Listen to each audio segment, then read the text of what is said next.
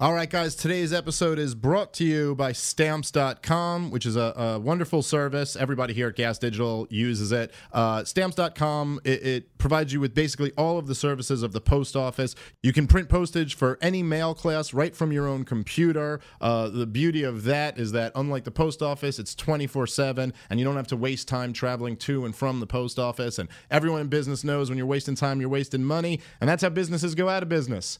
They burn up too much capital. So go to stamps.com. It's a great service. It makes life much more convenient. Everyone's got to ship stuff, and uh, stamps.com brings all those great services right to you. So right now, if you go to stamps.com, they're going to give you a pretty sweet deal, okay? It includes a four week trial plus postage and a digital scale. All you got to do is go to stamps.com, click on the microphone at the top of the homepage, and type in problem. That's stamps.com. You click on the microphone and you type in problem, and you get that four week trial plus postage and the digital scale. Guys, stamps.com has been sponsoring us for a while. They're helping make this show possible. Do us a favor, go support the people who support us, try the service out, save yourself some time, add some convenience to your life, and help out the show that you love. Stamps.com.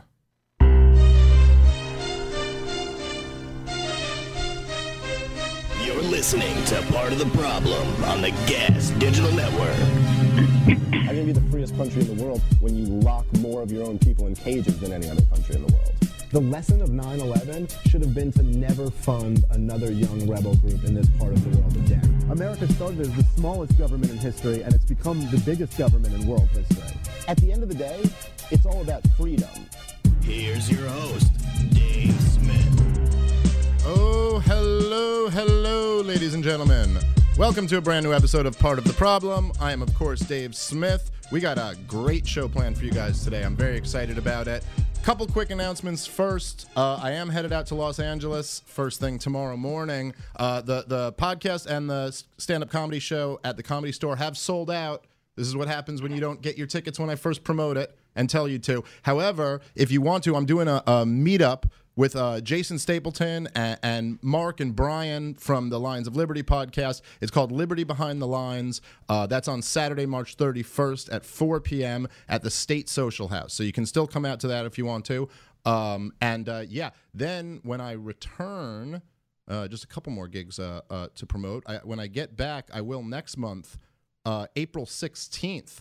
I'll be opening things up at the Soho Forum, which features a debate on fractional reserve banking, a topic made for comedy between the great Bob Murphy, who's been on the show several times, of course, and, and is just fantastic, and uh, he'll be debating against George uh, Sel- Selgin. I hope I'm saying that. Uh, that name right, but that should be a lot of fun. I know that uh, Tom Woods will also be in the building. And speaking of Bob Murphy and Tom Woods, I am happy to announce I will be going back on the Contra cruise this year, which I got to say, uh, is like the most fun thing I've ever done in my life. It's incredible. It's just a cruise full of awesome, brilliant people, and uh, y- you can go uh, uh get information for that at contracruise.com.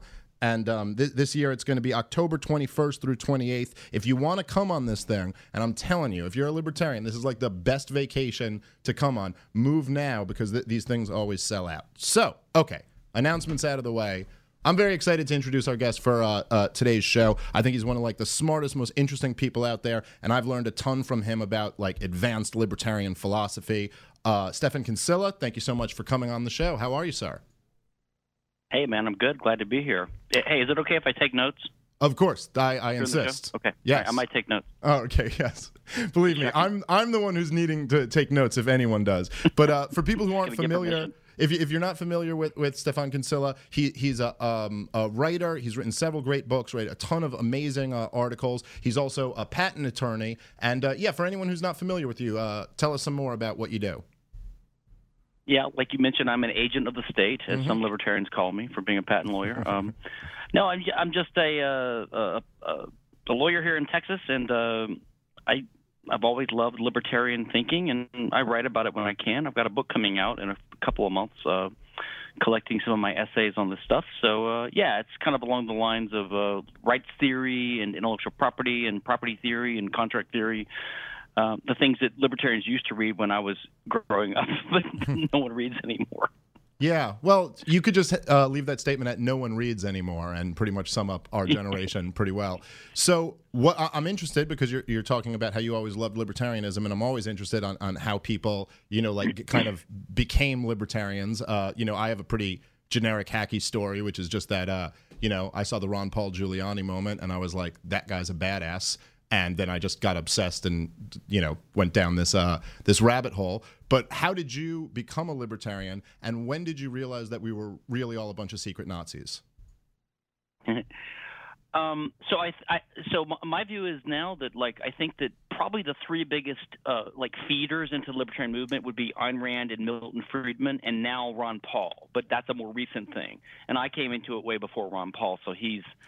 Uh, so it was through Ayn Rand, like uh, says in his book. It usually begins with Ayn Rand. I was in high school at a Catholic school in Louisiana, and a librarian uh, recommended that I read The Fountainhead, and you know, so it started from there. I just got interested in philosophy and um, economics, and uh, and then eventually Rothbard and things like that. Uh, so I was like a minarchist Randian for quite a while, but finally became more of um, uh, of an anarchist. Uh, but I'd say since 1982 or so, I'd say I was a, a hardcore libertarian. But before that, I was nothing. I was just some kid in Louisiana with no opinions whatsoever.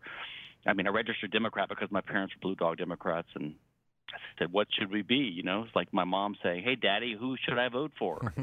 you know, one of these kind of things. Yeah, well, that's that. So it was Rand, I would say. Okay, interesting. Yeah, no, certainly a lot of people, whatever uh, one could say about Ayn Rand, she's certainly reached a ton of people. I've always thought like that's that's kind of what I'm always interested in what the next you know person is going to be who reaches a ton of people like you know Ayn Rand and Milton Friedman and, and later Ron Paul did. Uh, I don't know. Ayn Rand did it through novels. I, I have a suspicion that it's not going to be a novelist who is the uh, the next great uh, converter. I think that's probably right, but I think I, if I had to guess, I think she may still be the number one, even now, recruiting sort of tool. But I, I don't know who else it would be. Maybe it's more maybe it's more diffuse now. Uh, and Ron Paul's influence is kind of fading, right? Rand is not really another Ron, it seems. Um, but yeah, I think you're probably right. Probably probably won't be another novelist. I'm still like Rand Paul is like a. Uh, I feel about him like a, a, girlfriend I was madly in love with who cheated on me or something. Because even now, when you just say like uh, Rand Paul, it looks like isn't going to be a Ron. My I still sink a little bit in, in my chest, and I'm just like, oh yeah, that's right, he's not.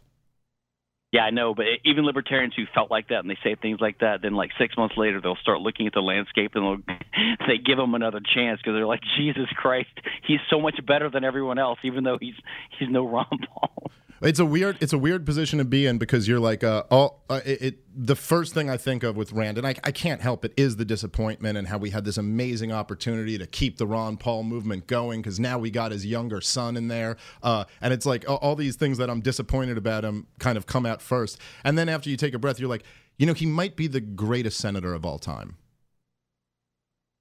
Yeah, I know, and so and then you're thinking, yeah, but he's the better he is, the less influence you will have too, right? So it's it's frustrating if you're into politics and that activism of that type, you know, which I'm really not. So it, I'm not. I'm never disappointed because I never expect too much. Although um, uh, I think the Trump victory uh, has not failed to deliver on the entertainment value of his victory, and even though he's horrible in some ways and libertarians don't like him. You know i just i keep saying look just imagine if hillary was in there. So you know every day i have a smile on my face when he does. There's some news about trump that's always entertaining and some of it's some of it's not horrible even. Yeah i mean the, I, i've you know I, I agree with you on that although i've been as of late kind of uh pretty horrified at at you know the uh his yeah. some of his new appointments particularly john bolton and you know, mm-hmm. th- and just the fact that you know, basically, it's there's been a complete kind of neocon takeover, and I think the tariffs are terrible, and there, there's lots of things that are disappointing. But I still hold on to a little bit of hope that at the very least, Donald Trump has contributed to kind of degrading the system Yeah. and just people.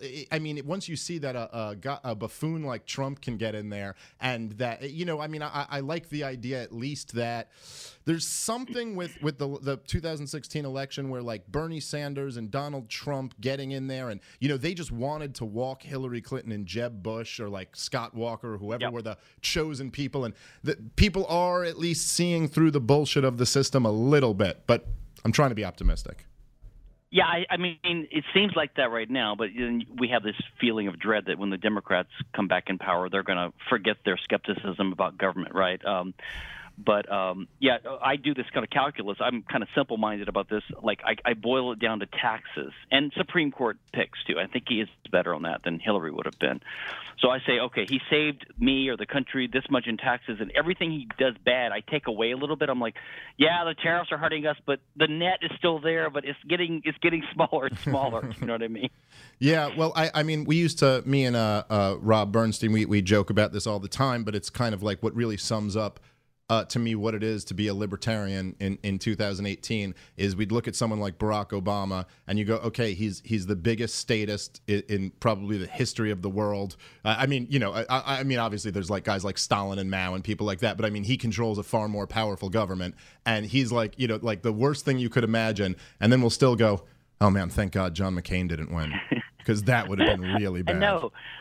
And libertarians keep changing. They keep adjusting their goal lines, right? Like um, uh, they say they they always correct themselves too. It's kind of annoying. They'll say something like like you can't just say I prefer Trump to Hillary. You have to be really careful. You have to say I am. I would be more upset if Hillary won than if Trump won. Like you can't just say something normal like I have a preference. You have to say, well, she's more evil than he's evil. You can't just say it's better if A wins than B wins. You know, you have to do all these uh, gyrations. Yeah, uh, no, you, you sure do. It's libertarians are a difficult group to please uh, uh, as a whole. Um, so anyway, uh, what do you think? Because I know that you're, you know, you're like you're you're a anarcho-capitalist in, in the kind of in the Rothbardian, Hoppian tradition. What do you think, like in terms of of the long-term prospects? Because after a while, you you know, we kind of all get to this point where at least we agree that a private property-based society is the way to go. That the non-aggression principle is like a good moral rule to follow. But we also live under this in, in this statist world where it seems like no matter who gets elected, things just get more and more socialized. Ron Paul always said like this crash is coming, and when that comes, maybe we'll have a shot to regroup. But do you think there's there's like lo- more long term? Like, i- is there a chance we get to an ANCAP world in our lifetimes? Well, okay, so here's my here's kind of my take on things. I I admire people that know what they don't know and they stick within their own lanes. And so I I, I do know a lot about certain things that I've studied and um, uh, intellectual property and legal theory and things like that. But um, maybe one reason I stick to theory is I, don't know if we can predict the future, and I don't know. I really am always confused about the right strategy. Although you know, early on I was attra- attracted to political activism and these things, but uh, I think I got disillusioned pretty quickly with political activism because it never works, and I just would imagine there were guys just like me 10 years 15 20 30 years ago in, in their having their all night bull sessions and they were saying in five years we're going to win. And they were all wrong. They all died with a, a bigger state and more taxes than they, they were fighting against then. So why would I think I'm at any different period of history? And I and I'm very skeptical of the political process and political activism, and I'm even skeptical in a sense of intellectual activism in the sense that you're going to change everyone's views in society or enough people's views that you make everyone just adopt a system. Um, I kind of have the fear that the reason we have what we have is just for um, like political holdout problems and just the, the, the free rider problem and just prisoner's dilemma type problems that are uh, inherent to a large society. So my only real hope is number one that people, as we get increasingly more technologically advanced and richer, people can basically buy their freedom by just becoming richer in their own lives and just figure out how to navigate around the state. But also, I so I do actually have some optimism, despite what I just said. I I sort of think anarchy is coming. It might be a while, but I think it's going to come out only because it's just a natural thing to do. Because technology has made us so rich and powerful individually that the government just uh, fades away, almost in the communist sense. But I don't think it's going to be because you persuade your neighbors or your uncles at Thanksgiving to read the latest Henry Hazlitt pamphlet or whatever. I just I just don't see that working. People don't read these things by and large because they're not like us. They're not interested in being intellectuals or um, you know they're just spending their time on their families and getting uh, making money and having a career and their own hobbies. They don't they're not all so we can't count on everyone becoming libertarian. We have to i think the only way it's going to work is not if we nudge it or push it there but if it makes sense in a natural way. And i think um that we're going to get there only because of technology. And i don't mean we have to get in rockets and go land on mars because the same thing would happen all over again, right? That's now. But I just think over time, people are going to get used to the idea of liberty because of the internet, because of just the um, the, the, the antiquated way that all these old laws against homosexuality and religious uh, uh, religious uh, regulations they look so antiquated now. Um, the one thing that I turn to in my life is I always, you know, I lived through 1990 when communism fell, and I just can. It sort of seems to me that there's a different level of understanding in general in the world now about communism and centralized planned economies. People haven't read Friedman and, and, and these kind of books, but there's a general understanding that we need free markets and that centralized planned economies just don't work. So that event in history was a big teaching moment. Um, and so what I'm hoping is that over time, just the as we get more and more used to capitalism and its radical excesses, right, and individual freedom of the West, that we just start taking for granted um, the underpinnings that are going to lead to more and more freedom. So that's kind of my hope. But it, it means that we, we don't really have much to do in our lives as activists, except you know you can keep the torch alive, you can keep the flame alive, you can seek for personal understanding, and seek for personal wealth and for protection from the state. So right. that's kind of my approach to it. Is the kind of a um, a selfish and relatively disengaged point of view. Well, there's it's that that Randian in you comes right back out. Uh, selfishness is a virtue. I know. I know. Uh, so yeah, it, there's something interesting there, and and I agree with with you. Um, I, I think you know there's there's a victory in the sense that like when you'll see people um, who uh, are are you know encourage you know people who love socialism uh, uh, people on the left who are and even when they talk about socialism now they'll kind of say like oh well you know like denmark or like Sweden or something like that. Right. And so there's right. there's almost a victory inherently there that nobody's actually arguing for what true socialism is, or you know like that the idea that the government should actually own the means of production and there should be no private property and no market. So yeah, there's certainly something there. Although I, I mean I guess like in places like Venezuela and stuff like that, you still have what could be considered true socialism, but you know it's not working out so good uh, for those people. Yeah, I think one, I think one, Jeff Tucker is a good buddy of mine. He he mentioned to me one time something I don't think I'd thought of it this way, but you know, originally the socialists claimed that they were going to defeat capitalism because they were more productive. They would make everyone richer. That was the original. You know, Khrushchev banging his shoe on the table. We will bury you. yeah. He didn't mean nuke us. He meant we were going to outproduce you. Right. So that was the original claim, and when that became hollow, they switched to social justice, right, and uh, and and, and e- e- egalitarianism. So that's their new goal. And but no one really I mean, even China, which calls itself communist, is becoming a, a some kind of capitalist, right? They want to make money, they want to participate in the market, they want to trade. Uh, the people want to get rich. They they're on the internet now. They have their iPhones and and and and um, those other phones that some libertarians use. You know. yeah, no, you're you're absolutely right. And there still is, though, I guess, um, a lot of ignorance uh, about the history of socialism in the country, and it's it's really I mean, just I would say disheartening isn't even a strong enough word. It's just disgusting to see uh, uh, how how many young people view socialism favorably. I saw the the other day at, at, one of these, you know, marches. Well, I forget what they called it, the march against guns or march for to save lives or whatever that they were having the other day. And one of these uh, students, one of the Parkland survivors, is um, she's wearing like a uh, one of those communist green jackets with a Cuban flag on it. Yeah, and it's like you guys, right. they're like these people who celebrate uh, celebrate Che Guevara and stuff like that, and you're like, you know, he slaughtered gays, right? Like, uh, like I mean, there seems to just be nobody teaches anything. It, it seems like to these young people about like the horrors of socialism. Yeah, it is disheartening, and I, I kind of do fear that over time, people it's almost it's almost like the limousine liberal problem, right? These these limousine liberals who they're very wealthy, they're they live in the West, and they take for granted things like you know uh, individual rights, and there's no laws against uh, uh, uh, you know miscegenation and things like that. Um, and you know, and they can fly on their airplanes around the world to conferences while decrying the use of fossil fuels. They're just totally clueless, and I yeah, I'm a little afraid but on the other hand, I don't think freedom will ever be achieved unless it's something that's so natural in the background that most people don't have to uh, learn about it or, even think about it. They take it for granted, right? Like we take things for granted in the West to a certain degree, a certain amount of liberal. I think even Ayn Rand one time she was asked like, "What do you hope for in some future utopian society?" And she was like. Uh, you know, a society where no one has to worry about politics anymore, because she was into politics or political theory, but you know, really, in a free society, pe- most people wouldn't. It would just be the domain of the specialists. No one would even worry about it because there's no threat to the free market. Everyone takes it for granted, and it's so established and ingrained.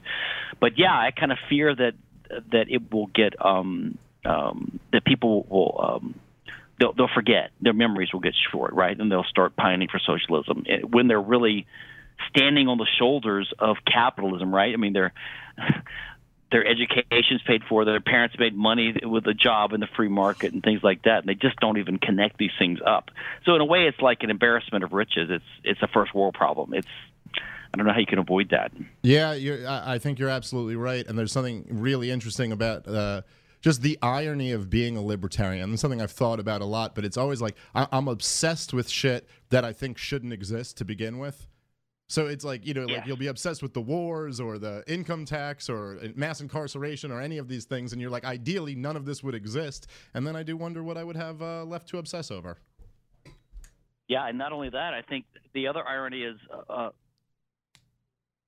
libertarians are kind of altruistic, right? Because they spend so much time trying to change the laws that would benefit everyone else. But you know, they could just spend that time on bettering their careers and just make the money themselves and say, "Screw off! I don't care about you." So in a way, libertarians are and activists especially are very altruistic. They're like, "Don't take that job," uh, you know. Uh, Come help us march on a Saturday. I'm like, dude, I want to take my kid to a soccer game. Uh, so they want you to sacrifice for the for the whole. So it's almost a, that's another reason I'm a little bit skeptical of political activism because it depends a little bit on I mean, it doesn't depend on the profit motive exactly. It's like an altruistic thing. You're not going to personally benefit so much. I mean, you know, I benefited from Trump's tax cuts, but I was a free rider. I didn't contri- contribute to his campaign. Right. So why would I? It's it's a it's a holdout or a free rider problem. Yeah, there is. There, there, definitely is something interesting about that, and that uh, libertarians are, in general, even though we're like a, a you know, seen as greedy capitalists, that uh, yeah, there is something like you know most libertarians I know are, are just concerned with kind of uh, humanitarian goals and, yeah. and just want to like help right. other people. Um, so I was uh, transitioning, sh- uh, shifting topics. I was talking about a few episodes ago. I, I did a short episode where I, w- I was breaking down uh, to the best of my ability, but I, I was just kind of discussing uh, argumentation ethics uh, which was a, a theory or a, a, philosophy put forward by Hans Hermann Hoppe, who's, if not the one of the greatest living libertarians uh, in the world. And um, I, I, I, there was a shorter episode I did, and I, I, just realized, you know, I've done like over 300 of these things, and I've, I've still never discussed that, and I find it to be really, really interesting. I think he was really on to something uh, uh, with with argumentation ethics. And I know we we chatted on on Facebook. We messaged back and forth a little bit about it. And I've read a lot of your stuff on it. I think you're quite a bit better at breaking this down than I am. So I wanted to talk about that with you a little bit. And, and I thought maybe you could give a little bit more of an expert outlook on it. So why don't we just start start from the beginning and just kind of like explain what argumentation ethics is and uh, or your sure. your version of it. No, I actually thought you did a really good job, especially in a short space. Um, uh, I just was I was kind of highlighting uh, the scarcity issue bec- or, or, the uh, scarce means issue because that's something uh, uh, in recent years I've come to. Um, you know, over time, your arguments and your way of putting things shifts. And in the last few years, like with the intellectual property thing, I've been obsessed with for 20 years now. Um, yeah, I want to talk about that as well. Yeah, so it it all, it all ties in together. But uh, you know, you asked earlier about how I became a libertarian, and uh, I was libertarian already because of Friedman and Rand and Rothbard. but like in law school, I was like immer- I was becoming an anarchist around that time, around '88 or so, and Hoppe's um, work on argumentation ethics sort of came upon the scene around that time. There was a big Liberty. Liberty was a big magazine that was popular among libertarians back before the internet, like Reason was originally too. Right, Reason was a lot uh, sort of more ramshackle and like a newsletter, but um, it, it was the like all you had was like Reason and Liberty magazine, and Hoppe had this uh, article, and then there was a symposium with about a dozen or so other libertarian thinkers criticizing and commenting on it. And most of them, by the way, were I don't know if you've seen it, but most of them were very um, hostile and negative to his theory.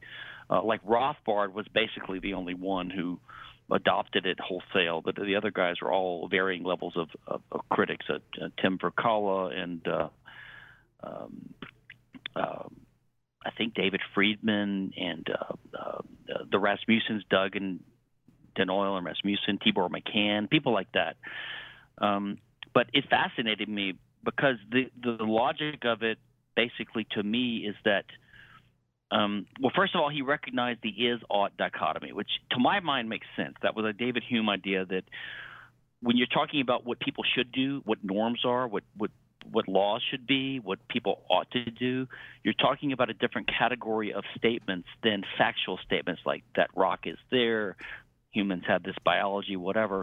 And that if you go and if you go from an is to an ought, there's a logical gap. You you can't assume something should be some some way because of the way that it is. You have to insert an ought at some point, which makes sense to me. And uh, but I see no no problem with that because we do have values as humans. Um, you know, we all value some things that's inherent in the structure of action, which is another reason the, the and you mentioned praxeology and, and Mises' view of, of, of, the structure of human action, um, which to me is an extremely simple point, which may be one reason a lot of uh, uh other other kind of semi-Austrian economists don't respect it that much. Um, because they think it's too simple. But to my mind, it's very powerful. It has a, really powerful way of analyzing human action. It's just very simple. Humans, we we're we're acting beings. We have intelligence. We have purpose, and we you and you said you said I think something like you act to do this, and you're right. But uh, what you're really doing is you're employing a means. So you you take something you can control in the world, that's a means, a scarce means of action, or a resource you could think of it, or a tool, and you use that to help manipulate the world to change the outcome of the way things otherwise would be in your mind. So you're using means and using intelligence, which is in your head, right? So you're combining those two things. You're using knowledge because you have to have knowledge to be intelligent, to have goals, and to have some idea of what will make an effect in the world. Like what's a what's a causal effect in the world? How can I achieve this goal? Like if I want to catch fish, I've got to make a net that's not too fine so that it doesn't stop the water, but not too big so the fish gets out. You know, you have to have some idea of things, but you have to have the resource to make the net. So you have to have both. And we can return to this in a minute, but this unlocks the whole key to intellectual property because you can understand why you need physical access and control of these things, but you need knowledge too. But one of them is scarce, and that you can have conflict over it, and one of them is not. That's why you need property rights over scarce things but it makes no sense to have property rights over knowledge because any number of other people in the world can use the same idea, like getting a net to catch fish. They could all do that at the same time. There's no conflict. So property rights in that idea make no sense, which is ultimately why patent and copyright make no sense. But only I can use this this piece of wood and this this net at the same time. So there could be conflict over it. So if we want to avoid conflict and get along cooperatively, we have property rights that emerge because of that. So it's just even the, the praxeological framework helps explain intellectual property. But what Hans was saying was that um, um, when you dedu- when, when you have these when you're when people are trying to get along with each other in society, they want to avoid this conflict that comes about because of scarcity of things like that, right? That we come up with rules and we say, okay, we're just going to have a rule that everyone respects that will say who owns this thing, and therefore, if everyone respects that rule, there, there doesn't need to be conflict over it. Then the owner can trade it, he can use it to make uh, products that he can sell to other people, he can whatever, um, and that's where property rights come from. And so his insight was simply that what kind of property rights could you come up with that would might satisfy this purpose? and which ones could you justify in an argument about it. His point was if you step back and realize that all this discussion about which rights should we have, which property rules should we assign, it happens in the context of two human beings or more actually getting together in a physical context with their two bodies and having a dialogue with each other. And when they do that, they're already respecting certain things about each other. They're already they're already assuming the validity of certain norms, which would be like, all right, I'm trying to persuade you with reason, with what, the force of my words, not with actual force. Uh, I'm not going to kill you if you don't agree with me. Like, and I'm, I'm not trying to coerce you into accepting my argument.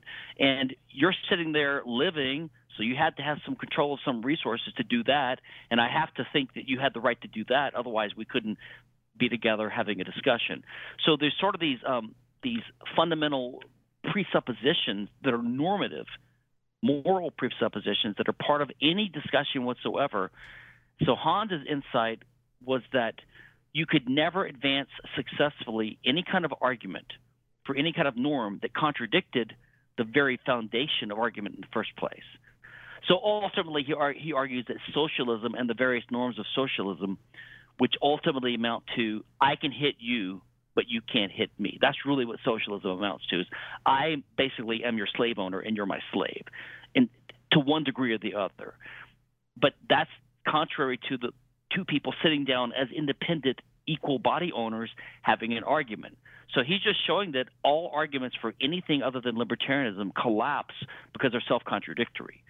So he's saying it's the ultimate proof. And in, in my opinion, the, the reason a lot of libertarian um, competitors, in effect, disagreed with him was they don't want there to be a final argument. Like they don't like knockdown arguments. They like to play all, you know, they want to argue all night to the wee hours. They don't want someone to get it right. And plus, they're jealous, right? Like we've been, we've been fighting with utilitarian, consequential things, inching up to this, saying on the one hand this, on the other hand that, this kind of argument. And then someone comes out and says, no, socialism is like literally a contradiction so it's just flat out impossible, sort of like Mises' argument against socialism in economic terms, right? So I think they rejected it partly out of jealousy. Who is this upstart young guy? Because he was only in his mid 30s when he came to America. Oh, you were wrong about that fact too. Not not the you said in the 70s. He he came to the U.S. in 85 or so, Okay. uh, and he spent 10 years with Rothbard, the last 10 years of Rothbard's life with Rothbard at UNLV and in New York. So um, that's kind of a, a nutshell of the argument, and it's made a it, sort of had a lasting impression. It hasn't gone away, hasn't died away. There's still a remnant of libertarians who are interested in this, but it never sort of lit the libertarian world on fire in the sense that that's what everyone believes. Partly because so many libertarians are, are basically consequentialist or pragmatists, right? Uh, and a lot of them are, are minarchists, and they don't want something that's going to say the state is uh, inherently by nature criminal and just completely contrary to anything that could ever be justified. Yeah. So that's a summary, and it, it really impressed me and it fascinated me because I, I think it's one of the most um, devastating arguments for libertarianism that gets around this is ought problem I was saying earlier because he never makes. He says this is his, this isn't the value you should hold because I'm giving you a factual argument for it. He says this is the argument you already do hold. This is the value that you already do hold, and that everyone that ever participates in, in discussion does hold. So if I'm talking to uh, the government who's trying to put me in jail for drugs or for, for not paying taxes, they're, they're not having a real argument. They're not trying to justify what they're doing. They're just using force. It's might makes right, right? It's brute force over reason. But they can't justify their views. Is the point? Uh, it's not that they can't do it, but they can't justify it. Which is why one of my favorite quotes is was by um, um, Papinian, who's a, a Roman jurist, and he says something like, uh, "It's easier to commit murder than to justify it," and I think that's basically right. So you can have a factual realm, you can do something wrong, you can violate people's rights, but you can never justify it. You can never have an argument to justify it.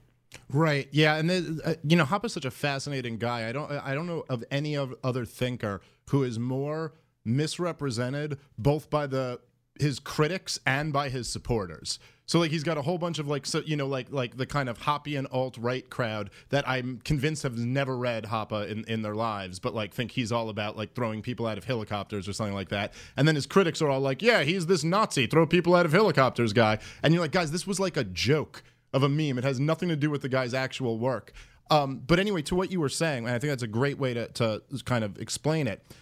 There's something very because it was all it was always put in terms of there's the kind of like the um there's like the natural rights argument and then there's like the utilitarian argument. And to me, it always seemed like although I, I, had just this kind of gut understanding that libertarianism was the correct way to go, it seemed like there were flaws in both.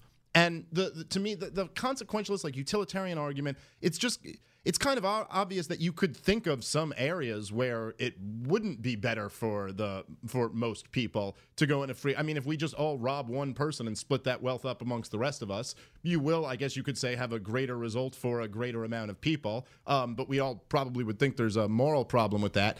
And with the natural rights argument, you know, people just saying, well, you're given these rights by God or you're given these rights by your humanity always seemed like a little bit of a cop out to me. Like I, I was always drawn to that, but like what actual evidence is there that these things are given to us? However, what Hoppe is able to do is just kind of show by your own action of even engaging in an argument, you are kind of already indicating that you agree with the idea that we should have some type of norms, we can con- convince people with arguments, and that we can attempt to avoid conflict because that's kind of the whole point. Otherwise, you wouldn't be arguing to begin with. Yeah, and you know, so like I think even Ayn Rand one time was asked um, something like, uh, "Could you really ever say someone should not commit suicide?" And I think she or maybe one of her followers they kind of grudgingly admitted you can't really say that because every should, in the Randian point of view, right, is premised upon um, man valuing his life, right? But if you don't value your life, which is demonstrated in Misesian terms, right, demonstrated preference by the fact that you want to kill yourself, you can't get under that and say that there's. So she almost recognized the is ought dichotomy there, by, because saying that you can't say man should value his life, because what her argument was that the fact that man does value his life everything flows from that. And I think, in a, in a sense, she you know she, she's right. But if you also think about um, uh, the Mises type of Austrian economics, right, which has this type of uh, dualism, he called it, which is distinguishing between the causal realm and the teleological realm. The study of the way things work in a causal way in the world, natural science is a scientific method, and studying the implications of human action, which is purpose driven, and it presupposes people have choice and that we have values and ends and that we, we, we, we choose them that way, right? So that's why economics praxeology studies the second, uh, but we recognize a realm for the natural sciences. But you see, there's two ways of studying these things. And Hoppe sort of, because he's such a Misesian and a Rothbardian, in his philosophy, and his libertarianism, he almost did the same thing. He took a type of dualism, right? Like you can say what people do do and what they should do, uh, and one is rights, and one is more like possession. And in fact, Mises has something I didn't discover until recently. I think Tucker pointed out to me. It's in it's in his book Socialism in the chapter on property rights and ownership, which is not a human action, which is probably why I didn't notice it because he didn't. Re- you know, usually you think of human action as like the kind of uh, the sum of everything he ever did, like his final grand treatise. Um, he actually didn't have some of the stuff in there he had in socialism about about property rights, and also I think he improved upon so, uh, human action in his last book, uh, or one of his last books, The Ultimate Foundation of Economic Science, which he wrote in like in his 80s. It's my favorite book by him. It's just the best book by him. But in any case, it's about dualism again. Um, in socialism, he pointed out that you can think of two types of property rights or two types of ownership. One he called catallactic, which means uh, or economic, and one that was juristic or legal. So even in his mind, he was distinguishing between basically what we would call possession, like the fact of being able to control something, some resource. That's part of human action. You have to have a resource and control it to, to act uh, and between the right to own something, which is what the law recognizes and what is socially recognized in a social setting. So even Mises was recognizing this. So Hans is just distinguishing these things, Hans Hoppe, and treating them uh, differently. Anyway, you can see I'm getting a little geeked out here. I didn't mean to go too far, but yeah, this stuff has fascinated me ever since I came across this. Little anecdote. I was in law school. I was in my first year class. Maybe it's 80 eight, I think, and I was in contracts class, and there's this concept called estoppel, which I've written on myself. I use that for some of my own theories about rights. And estoppel just means the court won't let you say something that is inconsistent with your previous action. They say you're estopped which means you're stopped or prevented. So it, if you lead someone to believe that you had a contract with them and they rely upon it, even though you didn't satisfy all the criteria in the law, in the regular law for a contract, like you're missing consideration or something like that, the court in equity, right, which means fairness, in an equity court, they would say, well, we're still going to prevent you from suing this guy. We're going to stop you from saying there was no contract, even though there was no contract under the regular law, the formal law. We're going to stop you from saying that because it contradicts what you led this guy to believe. So as soon as I read that, I was thinking this is very much like Hoppe's argumentation ethics because, and it's like libertarianism, right? Because libertarianism is all about um, the symmetry between um, an act of force. That's why we our, our, our kind of initial in, intuitions, I think, that resonate with those of us who are sort of principled libertarians is this idea of the non-aggression principle, which is that you can only use force in response to force you can't use force if you're starting it because anything you're start if you're starting force, you're using force in response to something that's not force. Like if you insult me, right, or if you start a business that competes with me, you're not using force against me. So I don't have a right to make a law about it. I don't have the right to use force. You see the symmetry that's inherent in that is that force is permissible, and it is permissible, unlike uh, what pacifists would say, right? We, force it, we're not against force or violence. We're just against initiated, which is a shorthand for saying we believe in the uh, we believe in property rights assigned according to the rules uh, I mentioned earlier, right? Of first use and contract, basically consent and the first guy that uses it. So basically, I, I saw right away that there's a kind of a, a kernel of intuitive understanding in this classic legal idea of estoppel, right? Courts used intuitively in equity cases with the with the basis of libertarian uh, reasoning as well, right? Uh, I can use force against you, but only if you use force first. So there's a symmetry there. So, and that's what Hoppe's argumentation, I think, is getting at as well. You cannot initiate force against someone else um, because the premise of any discussion is a peaceful a peaceful dialogue between people who respect each other's space, basically. Right. It's uh, it's very interesting because I, I've always noticed, uh, uh, in general, with libertarians, and obviously, you know, ninety nine point nine nine nine percent of them aren't as smart as Hans Hermann Hoppe, but just in general, with people who are attracted to libertarianism, it seems to be people who are really um, interested in being consistent. And one of the things that you see with just yeah. about every other political philosophy is people don't really care about being uh, inconsistent. Like you know the the uh, Republicans and Democrats and you know right wing, left wing guys. You just see these inconsistencies all around. Yeah. They don't even seem to care about it. And that's I think part of what draws me so much to this kind of Hoppian argumentation ethics thing.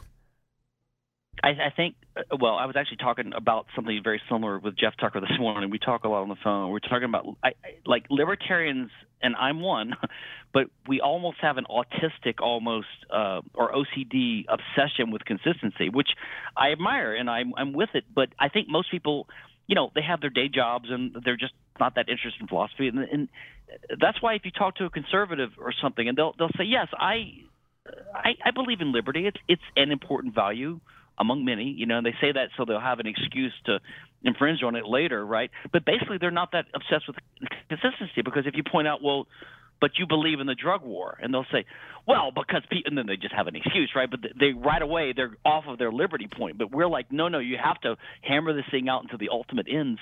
Um, so, yeah, I, I think consistency is is really. That's why I always think that to be a libertarian, you just have to be relatively smart you have to have a passion for consistency, and you have to know a little bit about economics, right? So if you have a basic economic literacy, like on the level of, of Hazlitt's economics in one lesson, then you start realizing, well, the minimum wage might sound nice, right, from a high level uh, uh, uh, sales pitch by, uh, you know, Krugman or, or, or, someone. But when you think about economics, supply and demand, just the basic laws of economics, and you know what this is going to do, and you care about liberty and you think like like Bastiat said, right? Like we just think that you can't have the government do something that people can't do. And most people would say you shouldn't steal from each other, you shouldn't commit murder. But when the government does it, you know, when they commit conscription or they commit war or they tax you, they say, "Oh, well that's an exception. That's different."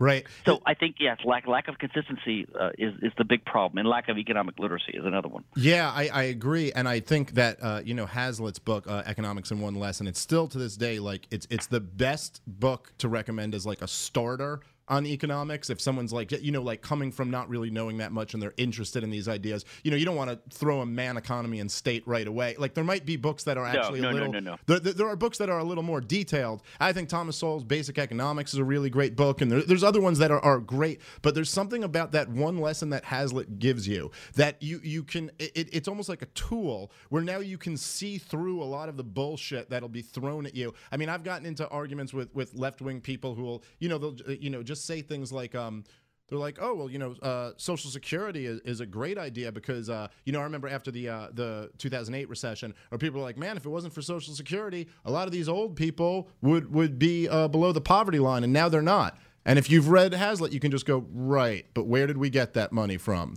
We tax it from young people who are actually a poorer demographic than the old people. So this can't be correct. It's just like one simple insight that allows you to sm- smack down like 90% of the, the government propaganda uh, on economics.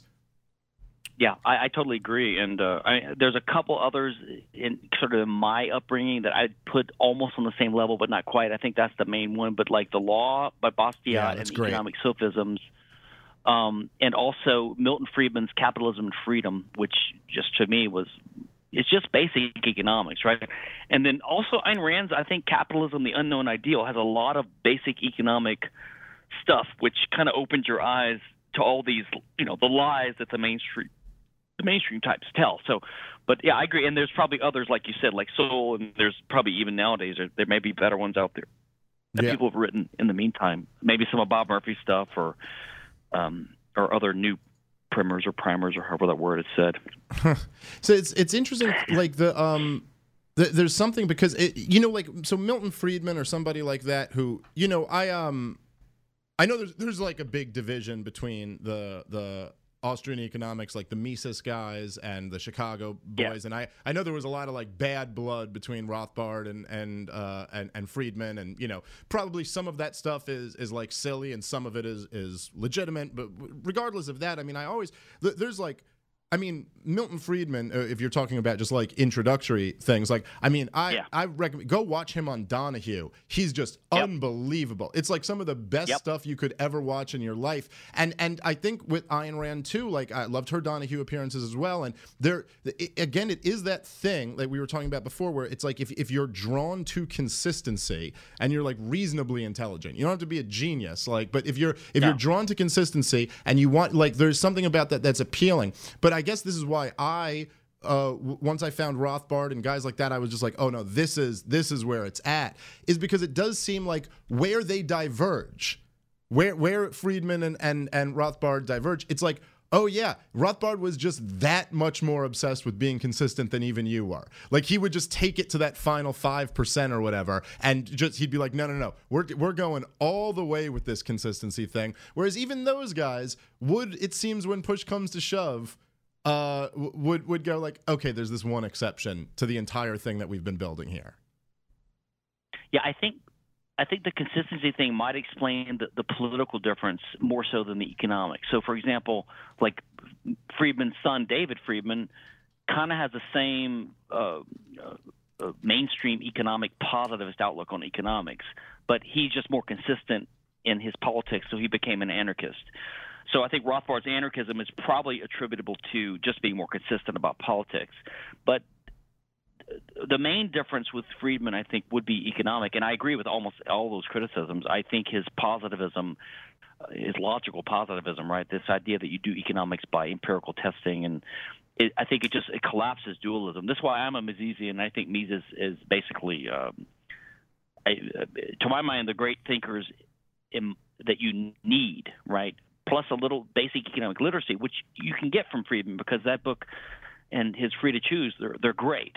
Uh, um, but I think to me it's Mises and Rothbard and Hoppe, um, just with this hardcore emphasis on both all praxeology and also on, especially for the latter two, right, Rothbard and Hoppe, on um, uh, kind of a libertarian, uh, kind of a political realism about the nature of the state, right? I mean, Mises held on to this minarchist kind of kind of view, right?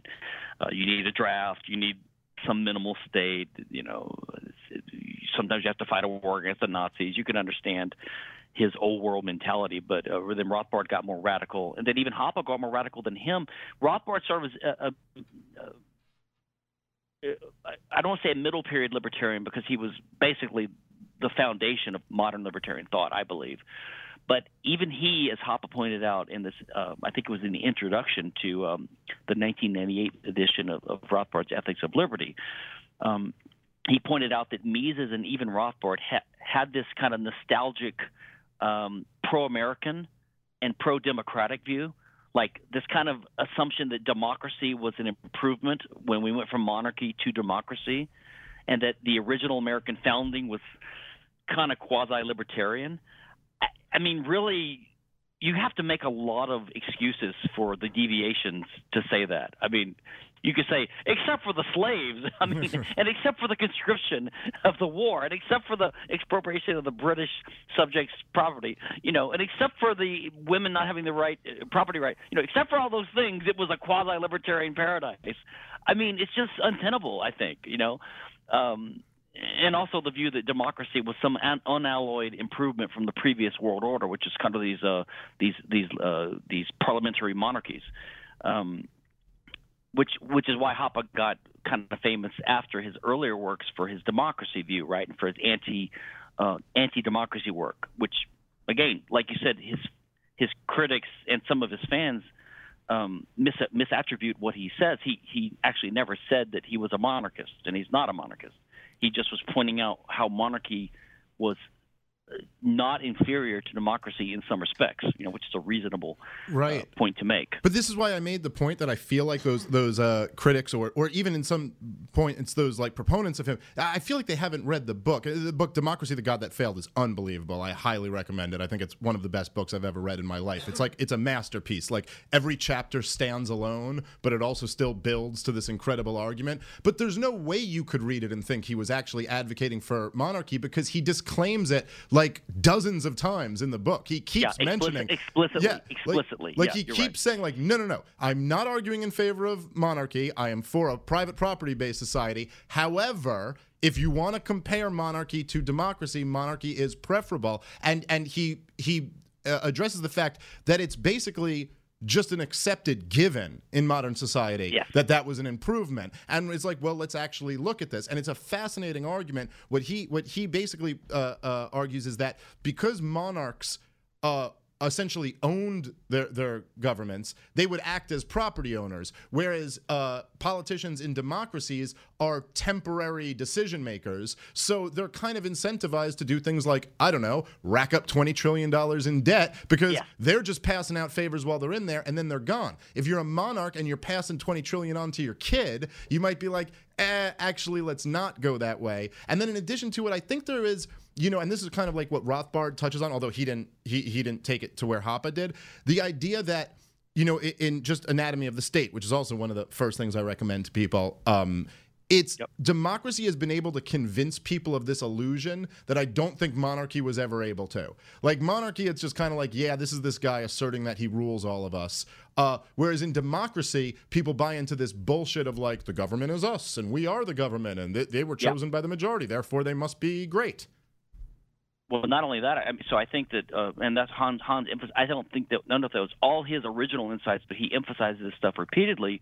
That yeah, so the, uh, a democracy can get away with more plunder of the people because they're under this delusion that we are the government. We have the right to vote. After all, you can't complain, and there's nothing you can do. You can't kill. You can't kill the head of state. There is no head of state anymore. It's dispersed. Whereas in a monarch, at least if you have a if you have an idiot or an evil monarch who's born and inherits the crown, he could be uh, everyone, all his advisors and his uncle. They all sort of take care of things for him and they keep him under control. And if it gets bad enough, he can be killed, right? And people know that they're not the government. They know that's the monarch and that's us. Uh, So he can only get away with so much taxes. Like, wait a minute, I thought you're supposed to be giving us protection for these taxes, and so there's a limit. There's like more natural limits to this, but um, but um, yeah. So th- that's one. I agree with you. That's one of his great contributions. Um, I, by the way, uh, I talk a lot about this uh, just for viewers' reference. Uh, I did a you know Mises Academy is this kind of I guess it's still going on, but they do these online courses, and I did three or four a few years ago, and I did one on I did like a six lecture course on Hoppe's whole social theory. So it's all free on my website now. So if anyone wants to look into this stuff in more detail, I have, you know, six lectures going in detail about a lot of Hoppe's um, Hoppe's views. Yeah. Okay, yeah, highly recommend it. Um, and uh, of course, Mises is Mises uh, Institute is the greatest organization in the history of the world, and I highly recommend everyone go check them out. I'm rocking one of their shirts right now. Um, but you know, there is, and and this is just kind of, I think, two. Uh, to to kind of back up Hoppe's argument, which again, it's just taken as a given that moving away from monarchy toward uh, uh, democracy was like a um, was, was an improvement in the human condition, and of course, things did. I mean, the, the standards of living at this point are higher than they were under monarchy. But uh, uh, just to kind of you know contribute to that argument and to also uh, point out you know the the problems that come along with regime change and uh, uh, going out and, and getting in wars to overthrow other governments. So, which obviously we see a ton of right now in the Middle East. Like nobody's really defending uh, what a great guy Saddam Hussein was, or, but obviously Iraq's a lot worse now, and it's a lot worse in Libya without Gaddafi, and, and now we have slavery uh, uh, rising up in Libya, uh, or not rising up, it's risen up at this point. Um, but you know, and I, I remember Pat Buchanan made this point in his book. Pat Buchanan's a guy who I don't agree with on a lot of stuff, but I think he he makes some very interesting points. But you know, Woodrow Wilson, the original, the original neocon, if you want to think of it that way, the guy who said we're going to make the world safe for democracy. And we went into World War One. They had basically uh, Europe was ruled by monarchs. Not to say that they're great people or that this was the ideal system, but after uh, the monarchs fell, you had you know the rise of Lenin, then Stalin. You had the rise of Hitler. I mean, things undeniably far far worse than than the monarchies that that came before them. And so it's it's interesting that no one really looks at that. Yeah, and I think you know we've had this sort of egalitarian revolution and this sort of uh, human uh, you know people couple things together and so they they associate the modern western system with the modern liberal uh, traditions that we have now understandably right so they think that if you if you want to go back to monarchy you want to go back to uh, the old ages and you know especially libertarians like I'm not, not going to have a monarch. No one owns me. It's like, yeah, but the, the democracy doesn't own you either. But we're putting up with that too, right? Um, I think it's partly a case of mistaken, um, you know, causation versus correlation. It's almost like the intellectual property system, right? So we had the Industrial Revolution start around 1800, right around the time America came onto the scene, and right around the time we instituted a patent system, and the wealth just went up geometrically for the last 200 something years. And so when you say we should get rid of patents, they say, "Are you crazy? It was the cause of American um, success and innovation." Which I think it's just cause it's correlation, not causation, right? And maybe the same thing is true with, you know, democracy became, well, I guess democracy didn't really hit the scene until after World War One, really so much. Um, but yeah, people correlate the modern Western systems, right? Um, and uh, you know, I don't know what to believe about uh, this this notion that like R.J. Rummel, I think the guy from the the democide guy, you know, the guy from Hawaii, the professor who's collected all these statistics mm-hmm. about um, which type of regimes kill which people and how many they killed in the 20th century and these things, which is just staggering murders, clearly mostly by state systems, communism and you know fascism, but so he concludes, you know, democracies are usually less prone to go to war against each other. I, I'm not sure if that's right. It could be that democracies tended to be the ones that are more Western and British and therefore capitalist and richer, and therefore they could just exert their will and dominate the world as the U.S. has done for the last 70 something years, right? Um, so it's hard to, to sort these things out. But um, I, I suppose democracy, if every country in the world was a democracy, may, maybe they could get along. But uh, they would still be taxing the hell out of their citizens, right? So they still wouldn't be totally fair. Right. Yeah, absolutely. So anyway, you touched uh, you touched on patents again there, and I do I, I want to talk about uh, intellectual property with you because you you were really the guy who kind of helped me understand this stuff. And I this was something that I used to struggle with when I first became a, a, libertarian. Um, because there's kind of there's this thing about intellectual property that didn't quite make sense to me and didn't fit into this kind of the worldview of the non-aggression principle. Like I could clearly see the example I used to use is just that kind of like a I, I was like if you you know if if you're living in some kind of primitive society somewhere or say say there is no government there's no cops there's no laws or anything like that but if somebody like uh you know like collected some some woman goes out and collects some seashells and makes like a, a necklace out of it and then someone comes over and bashes her over the head and takes that it's pretty easy to see that she was the rightful owner and that something immoral has kind of been committed against her. However if if someone goes out and collects some seashells and makes a necklace out of it and now says I'm the owner of seashell necklaces. I have the right to bash anyone else over the head who goes out and makes a necklace out of seashells. Eh, now it kind of seems like she's being the aggressor, and this isn't really consistent with libertarianism. And the other thing that always, you know, I'm a stand up comedian. And intellectual property is something comedians kind of know about because we all feel a sense of ownership over our jokes. Um, but it always kind of seemed pretty obvious to me that it was like, I mean, two people can come up with the same joke independently. So who really stole something from someone there? And we have nonviolent ways of dealing with it. Like if people know that you're ripping off another comedian, people won't have you work at their club and things like that. But I, I always had an had a um, like an instinct that intellectual property was not consistent with libertarianism, but it wasn't until I read your stuff that I felt like I actually understand it. So I also I, I, I love the connection you made at the beginning to to praxeology and intellectual property. Yep. So why don't you just you know talk about that a little bit? What's your stance on intellectual property? Yeah, um, and and also comedians learn things from earlier comedians and other people in the culture, so they're everyone's always borrowing to some degree, Yeah. right? Scientists, engineers, inventors, uh, artists, they always are in the middle of some phase of human development. They're using information before, and it just something wrong about being able to learn to use this whole body of human knowledge that you've just lucked onto because you were born in the 21st century instead of, you know, 200 AD.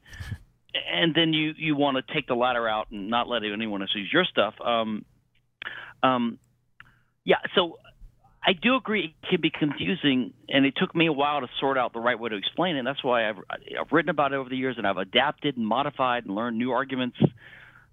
And I, I think um, one is the human action paradigm. Just understanding that in human action, there's two things you need. You need knowledge, and you need scarce resources. And then I've already explained why property rules make sense for one, not for the other, right? Um, but the other one I think is maybe a fundamental mistake, and I talked about this in a lecture about Locke, John Locke, whose idea was that, and a lot of libertarians hark back to John Locke because he's sort of like a, a, a natural law theorist everyone kind of points at.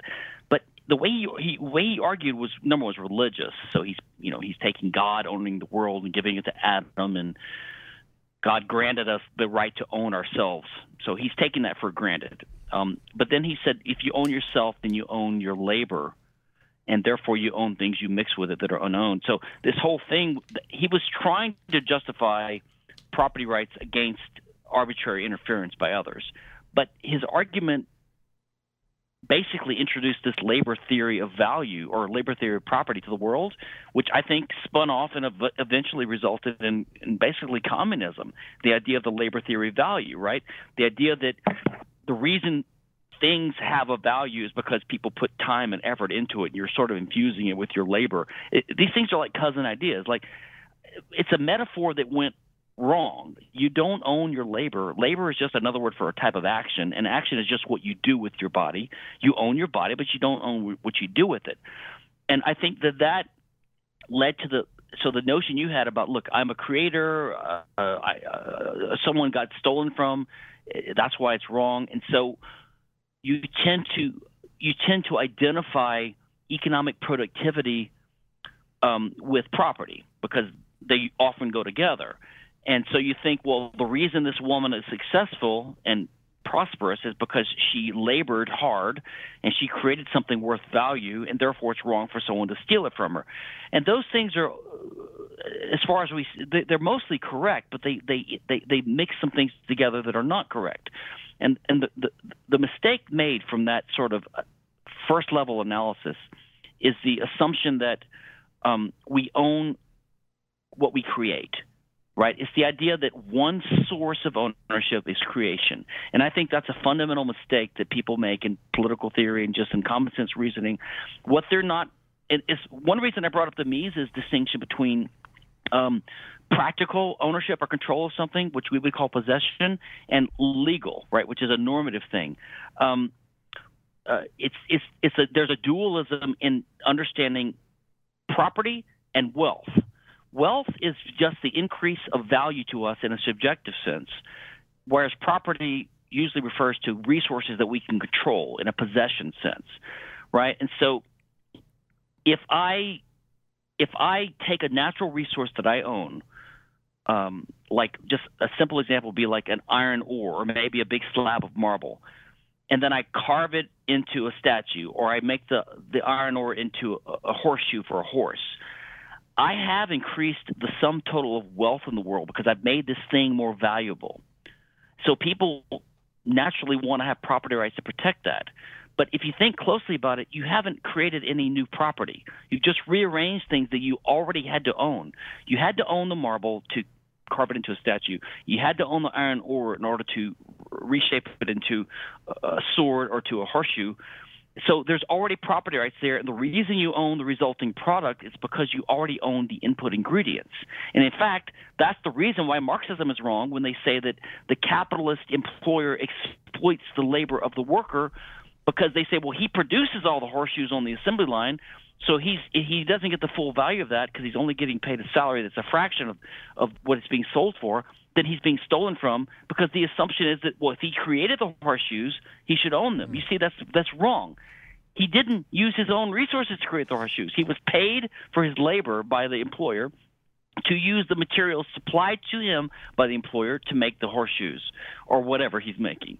Right? So you can see that creation is never a source of ownership. It's only a source of wealth, and that is important.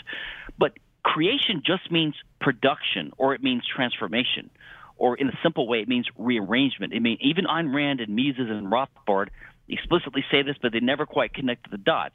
But you own some resource which you got either by contract from a previous owner or you found it yourself. That's called uh, homesteading. So there's really only two sources of ownership, and that is homesteading. That means you find something unowned, uh, or or um, or by contract from a previous owner. They give it to you, they sell it to you. But production is a way of transforming these things that you already own and creating wealth for yourself or for the world, which is true, but it doesn't give rise to property rights. And if you don't make this mistake, then you never make the mistake of thinking, well, if I create something like I make a new horseshoe, it's wrong for someone to steal it from me. That must mean you own whatever you create. And hey, I just created a novel or a joke or an invention and that has value. So it's wrong for someone to steal that from me too. So you get confused by this original mistake, I believe, or by this mistake that's been woven into the the, the, the dawning understanding we've worked out the last three, four hundred years in, you know, human uh, political philosophy. Well, that's that's a really interesting connection. And yeah, okay, so I, I get that completely. So, in other words, so in a libertarian society, or just the correct libertarian position to have, is essentially that if you uh, um, if you own a material and you improve it, then you own it. If you don't, it's whatever the agreement was when you when you work to to improve it. So in other words, if you like uh um well, let's say it this way. Like here's like the challenge. So if you uh you write a book let's just say for the sake of argument that you own the book, right? Uh, and and you it's blank, and then you write a, a book within that. Uh, what if somebody else comes along and writes the exact same book as you? It was property that they own there now. Would you say, and I know I already agree with you, but I just want to set you up to explain this. Would you say that you have no legal recourse to that person who's now selling a book that was your thoughts that you put on this paper? Well, okay. Yes, but uh, the, the, the, one problem with the example is, um, as copyright advocates rightly point out, um, copyright usually covers things that. Uh, so patents cover invention. Right. They cover things that, in almost every case, are inevitable. In fact, there's usually multiple inventors chasing the same idea because the, the technology is ripe for the next thing to come about, right? So the airplane or the electric, the, the light bulb, things like that. Um, almost every it's hard to think of an invention that you would say would never have been invented if not for this guy. If he had been hit by a bus someone else would have come up with it. Um, so it's hard to think of independent invention. Maybe come up come up with it earlier but it's going to come anyway. Uh, it's easier to argue for copyright that like no one would have written um, uh, you know great expectations by dickens. No one would have written atlas shrugged. It's just too unlikely uh, so it's hard to, or the or draw or painted the same exact painting. Now for jokes it might be different because some of them are tropes and they're shorter and they can be worded in different ways. So it's a general idea, but um, but I think the fundamental idea is that um, there's even if you copy exactly what someone else did, like you copy their novel, and even if you put your own name on it, there's really nothing inherently wrong with that. Um, it might be a little seedy and shady and it could be deceptive in some cases. And libertarians are way too quick to say well, it's fraud. Like if you lie about something, it's right. fraud. And but even if it was, it would just be a fraud claim against whoever was deceived against the fraudulent seller or something like that. It wouldn't be a general right of property good against the world. Like I could copy the latest Harry uh, Potter novel and truthfully say J.K. Rowling wrote it. I'm just going to sell copies. I'm not committing fraud. I'm not even lying. I'm not even saying I have permission. I'm just right. doing it. There's no fraud. And I think fraud is a very specific libertarian offense that you have to understand contract theory and property theory and libertarian consistent principles to even know what fraud is. And I think fraud is a very narrow thing. And most times when libertarians even say, well, that's just fraudulent, what they really mean is it was dishonest. And you know what? They may be right to criticize someone for being dishonest. Like if you plagiarize a paper at your school, well, you're not following the rules of your school. You know, like let's say I copy a chapter from uh, from from Shakespeare and I just put it as my own. That's plagiarism, and it, I don't know if it's exactly fraudulent. Your teacher's not paying you for it, so there's really no fraud claim there in, right. in the in the strict sense.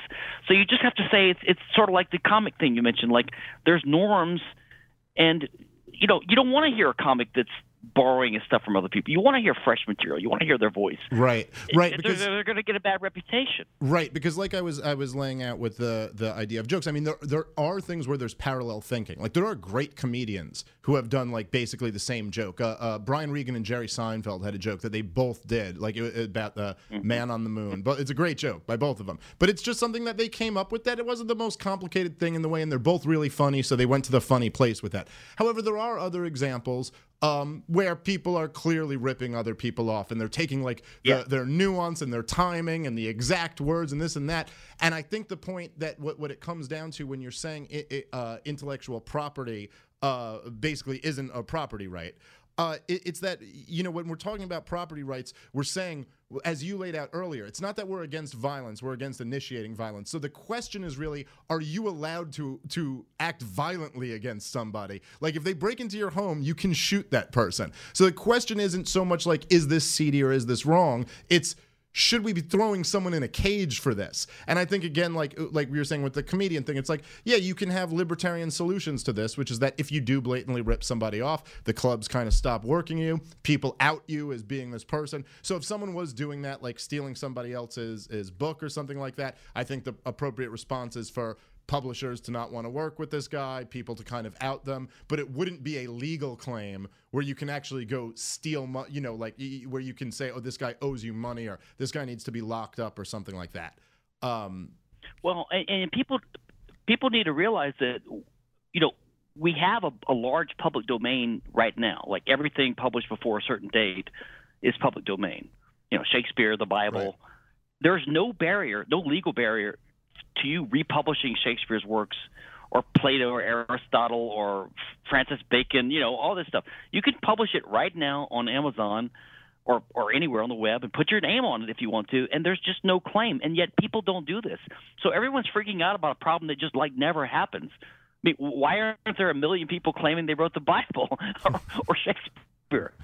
it's just not going to happen because everyone knows who wrote it, and you're just going to look like an idiot. And you're we we talked earlier about the symmetry that libertarians obsess about in the non-aggression principle, and the consistency, and the, the idea that you can only use force in response to force, initiated force in, in particular. Well, we libertarians recognize that all law is ultimately the use of physical, real force, and it's always against some real thing in the world. And if you if you just say why why can't you have a law like there's this notion among IP advocates, even libertarians, that it's just another right. It's in addition to our other rights. But what they don't understand is that all rights are legal rights, which are enforced by physical force, and they have to be directed at some physical resource. That's just what force is used against. So, actually, uh, my argument is not that intellectual property is unjustified; it's that it's impossible. There, it is it's legally impossible for there to be a right in a in a pattern of information. What what that is is it's just a disguised way of transferring existing ownership of existing things. So, for example, if I have a copyright, I can stop you from, uh, or I can sue you for damages for you know copying my novel. I'm just going to get physical force of a government court to take your your money away from you. So it's really the contest is about the money, right? Or if I have a patent and I'm gonna I'm, I'm Apple and I'm gonna keep you from making um, a, a rectangular-ish touchscreen phone with rounded corners because of my design patent. I'm just trying to get physical force from the government against your factory, which means they're claiming partial ownership of this competitor's factory, which is another physical thing. So all these things are always about who controls physical resources. And if you already have two rules that specify who owns these things, which is who got it first, who got it by contract from a previous owner, then you have to have a third rule which is undercutting the first two. It's very similar to what I pointed out before. Um, the, the same reason that libertarians oppose monetary inflation by the government, and we oppose what's called positive rights. Like liberals and uh, mainstream people think, well, we believe in the rights to security and uh, et cetera, but we also believe in the right to welfare and education and, and housing. It's like we libertarians I say no, it's a positive right. It's got to be provided by someone, and it's got to come at the expense of negative rights that we have. We know that, and if you have money and the government just prints more, hey, what's wrong with the government just giving free money to people? Because it dilutes the purchasing power power of the existing money and makes us all poor. It's stealing our purchasing power. And exactly in the same way is when the government creates other rights like intellectual property, it's taking away and eating at the existing allocation of property rights in physical things. You can never have physical property rights and intellectual property. The intellectual property is just a way of shifting these other ownership rights and basically stealing it under the uh, under the guise of calling it property, which is just obscene, right? You call it intellectual property so that the the, the act of theft there is masked or distorted. Right. No, that's actually I think the the best way to think about it because it really is just another positive right. Which almost in in theory, if you didn't have to violate all of the negative rights in order to provide it, it'd be like, yeah, sure. I mean, I guess that sounds great. Like if you if printing money did create wealth, you could just spread it around. It sounds like a nice idea. The problem is you have to rob from from the prior in order to provide the latter. So I'd say and, the, yeah. Wait, let me. Go ahead. Another way to think about it is if you you know all these pro- property rights like uh, your right to your house or your car, um, like no one in what state do you live in? I mean, I'm in New Doesn't York. Matter, but where? In New York City.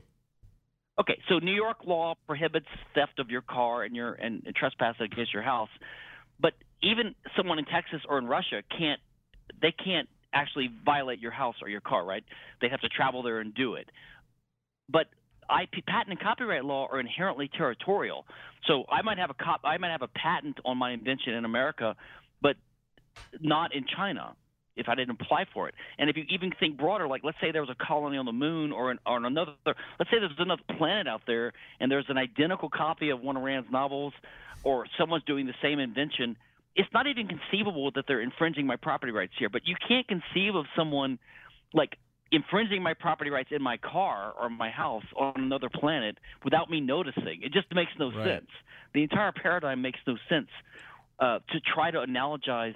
And and what what I see liberta- some pro IP guys do, some libertarians like Richard Epstein and others, they'll say something like, "Well," and Adam Mossoff, the objectivist guy, who's like all about trying to finally put IP on a sound footing after Rand failed to, and he's never going to either. Because I tried already, and I actually know patent law. I was a I'm a patent lawyer.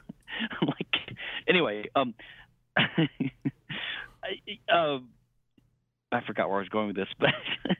oh well, you were saying. I, oh oh no. So so what they, they like Richard Epstein? What they say is, well, we admit that intangible property rights, like uh, uh, which is what IP is called, right, um, is not the same as property, but here's how you could view it as the same. Like, for example, you can sell it and it's got an economic value and you can license it just like you can. I'm like, yeah, well, you know, slave owners in the 18 in the 1700s could sell frickin' slaves too.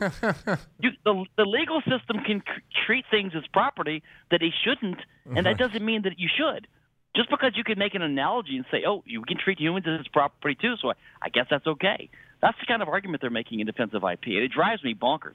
Yeah, that's uh, you know the one that that I think I hear as the most common argument, and I used to kind of I, I'm almost embarrassed to say, but I used to kind of think maybe there was something to this until I read you just destroy it. But I, I- I think the the most common argument I hear is something about either R and D or something about the idea that patents uh, like incentivize people to to invent things.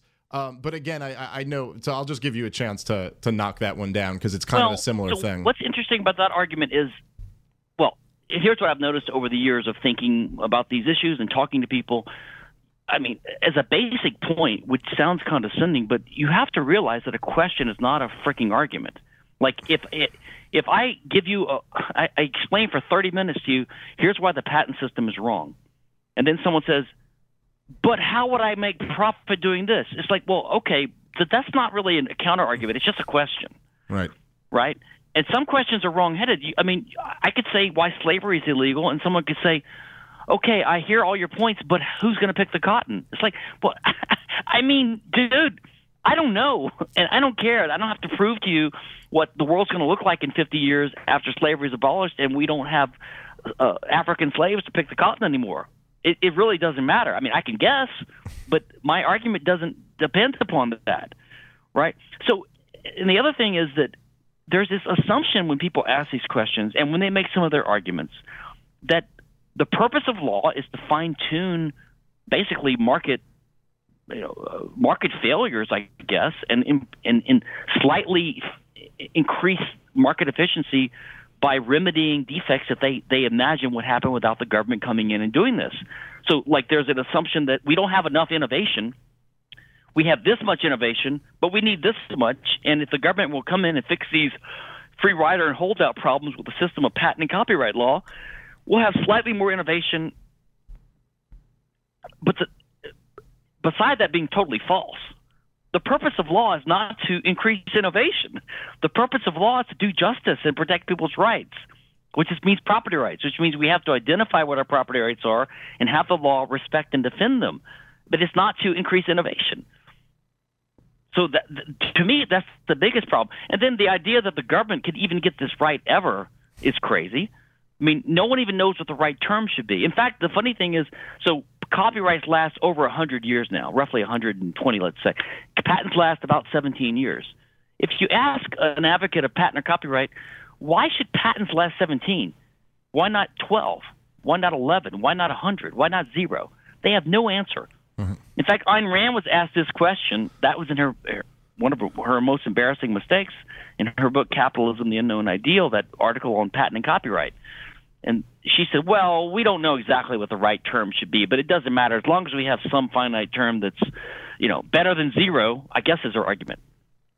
You know, the libertarian argument to patent and copyright and the optimal term, because I've heard I've, I've said that the optimal term is zero. And I'll hear libertarians say, well, you said that 17 is an arbitrary number, but zero is an arbitrary number too. I'm like, no, that's because I know it's evil. That's like saying the arbit- the optimum prison sentence for drug uh, use is not 10 years or 15 or 5. It's frickin' zero because the drug war is immoral and wrong. Right. I know zero is the right answer. Yes, I do know.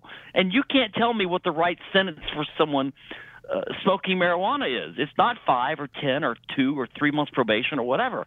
All those things are too much. It Just is- like taxes, every tax is too much. It's it is almost like, and I'm I've never been like a big Randian. Like I, I you know I got brought into the movement by Ron Paul. You know, like I came along later, and so I was Yeah. brought in by Ron Paul, and then I found like the Mises guys and Rothbard and all those guys. So by the time I started reading Ayn Rand, it, it, like I like I like her novels and stuff, but it just didn't like I never felt like this like allegiance to her or anything like that. But it still even kind of hurts.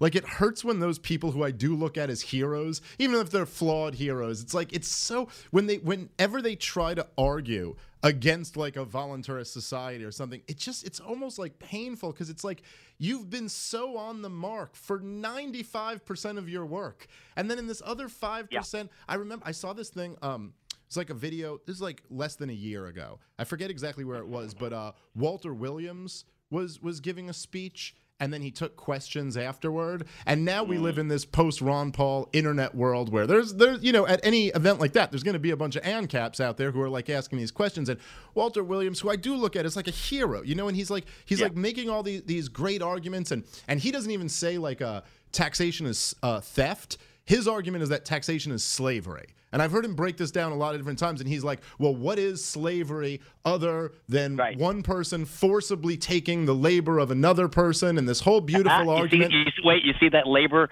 but you see that's a good metaphor. But you see, it's not quite precise because you see he's making a little bit of the labor, the Lockean labor theory Yes, ownership. But yes, anyway, you're I right. kind of agree with him here in the application. But, yeah, go but ahead. Yeah, yeah, you're absolutely right about that. But anyway, so this is his, his argument, and he gives this whole speech. And then uh, this guy, it's like the first question. And this young kid is like a bright kid, and he gets up there and, and he asks, and he goes, Well, you know, if taxation is, is a violation and it's theft or it's slavery or whatever, like what justification is there to, to tax for a military or for courts Yeah. or for any of this other stuff? And Walter Williams goes, uh, Well, it's in the Constitution.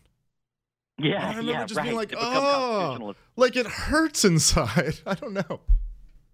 Yeah, or the Randians will say it's necessary. So, you know, they just can't imagine how you could have these competing defense agencies. So they think it's necessary. It's not a very good argument. I, respect their anarchist, their anti-anarchist argument a little bit more than I respect their anti, their pro-IP argument. Uh, I can see how you couldn't wrap your head around um, having no final legal authority, right? I could understand, and especially for the earlier thinkers, I kind of give them a break on that a little bit. Uh, they're wrong, but but this IP thing, man, uh, I, honestly, there is I have never come across a good argument for it at all, and I've heard, I think I must have heard every one. Um, I was going to ask you, what about this joke, the man in the moon? You're going to leave your, your listeners hanging? They're going to be all wondering, what was this man in the moon joke? Oh, You're not going to tell it? The man on the moon is uh, the joke. It's a really funny joke. I'm probably gonna butcher it. This is why I try not to tell other comedians jokes. But it's like more or less. He's just like uh, that he goes. Um, we put a uh, you know, when they say we put a man on the moon is always used to like, oh, oh, well, I'm sure we can do this. I mean, we put a man on the moon, or or it's like you know that they go like, uh, they put a man on the moon, but they can't get my phone service right. You know, it's always that. And it goes, uh, and he's like, well, I wonder if we had never put a man on the moon, people would just never be upset about things we couldn't do. so it's like the idea of just it's kind of like, oh man, my phone service is terrible. It says, well, they never even put a man on the moon. So and it's, it's but it's really funny the way they do it, and it's just but they have it's like identical the two jokes they have. Hey, so we're running uh, close to to the end of time here, but I did want to just ask you to expand a little bit on the point you made there because I I I would be remiss if I if I had you and didn't you know uh, uh, talk a little bit about uh, law in an anarcho libertarian voluntarist world because as you said that is the thing that people can't wrap their head around and you gave them a little bit of a pass but did say that they were wrong. This is something that I, get a lot when people are first you know hear about the idea of, of anarcho-capitalism. They think well like so you're against laws because the state and law are completely associated with each other. That is not actually true. We're, we're, we are in favor of, of laws not most of the ones that we have currently. But how would you say, just you know, in a quick few minute kind of sum up, which I know this could be a whole podcast on its own, but how would law work? How would law be enforced in courts and stuff like Yeah. that in a voluntarist world? I mean, this is actually a topic I haven't actually haven't written a lot about this uh, because so much has been done on it already. Um, I sort of view um, a lot of libertarian thinking is arguing and thinking about what laws uh, make sense and what are justified, and that's kind of what I do. Uh, the system that would rise up and implement it um, is also interesting. It's a different question. Um, and uh, I basically share the views of the main writers on this topic, right? And there's a lot of impressive ones. There's um, there's Rothbard, there's the Tannehills, you know, the Market for Liberty in '74, I think. Uh, Bob Murphy's written something recently about it, and also his Chaos Theory. Gerard Casey, he's a, a brilliant um, uh, Irish philosopher, libert- anarcho-capitalist, Rothbardian, has this great book out um, discussing the stuff. Uh, uh, even Randy Barnett and um, um, uh, Bruce Benson. So the stuff by these David Friedman too. These guys' stuff is what I basically agree with. So I, yeah, there's no way we can summarize it, but yeah, I think you would if if we all agree what law makes sense because we can have justifications for it and that's what we libertarians do then the assumption is that that's what would be accepted in society too if you're basically a libertarian society right? So and even has written on this stuff too. So what i think is more the, along Hoppe's lines that um, um, you're not going to have a free society unless people, for some reason, have adopted these basic norms, right? And the ones that make sense are the ones that we believe in. That's why we believe in them. They make sense. So they would have to emerge. They would emerge by custom, by contract. They would be enforced ultimately, I think, by by people doing self help, but also institutionally by the arms of insurance companies, right? So people would have, they would tend to have insurance to be able to make their way into given regions and areas and to join polite society. And the insurance companies have all these incentives to work with each other, establish meta rules and arbitration rules. Um, my personal guess is, even though I've written a lot on the theoretical right of a victim of aggression to use proportional retaliatory force, right? Like you know, in theory, if someone commits murder, they could be killed or even tortured to death, depending, you know, theoretically you could justify this. I think in a practical, real world sit- sitting, um, I am personally drawn towards arguments that say we would have a mostly voluntary system um, and it wouldn't be enforced with uh, with lethal force after the fact. Most of the time, it would be a restitution based system and voluntary in the sense that if you don't want to show up in court, we can't make you. But then your your reputation, you're going to be an outlaw basically. Your life's going to be hell, and we can easily ostracize you and you know force you out of society. So people would have strong uh, incentives as long as they're part of a growing uh, free society um, to comply with these rules and to be a reasonable, civilized person. And if they're hauled into court for some proceeding, they would they would show up and they would make their case and usually the remedy would be restitution or some kind of something that if it was a, a violent crime or something really bad would give them a way to integrate themselves back into society right? Something um I, I think that's how it would work. And randy barnett and others have written a lot on this. I've written a little bit in blog posts why i think that would happen. So i think that even though technically there's a right uh, for eye for an eye type punishment or retaliation i don't see that being um done institutionally, that is, by the private agencies that would arise, because it's just too expensive. It doesn't accomplish much, and it's too risky because you could make a mistake, right? right? If you execute an innocent guy, then what do you do? Uh, um, and, and who does it really help? And who's going to pay for that? So I think restitution would be way more um, accepted in a free society. And plus, I think crime would be lower anyway, so it wouldn't be as much of a problem. And when we all have super nanobot robot swarms around us that protect us from any possible uh, harm, we won't. maybe no one can hurt each other in the in the far future. You know, we'll all have invincible little robot bee armies around us.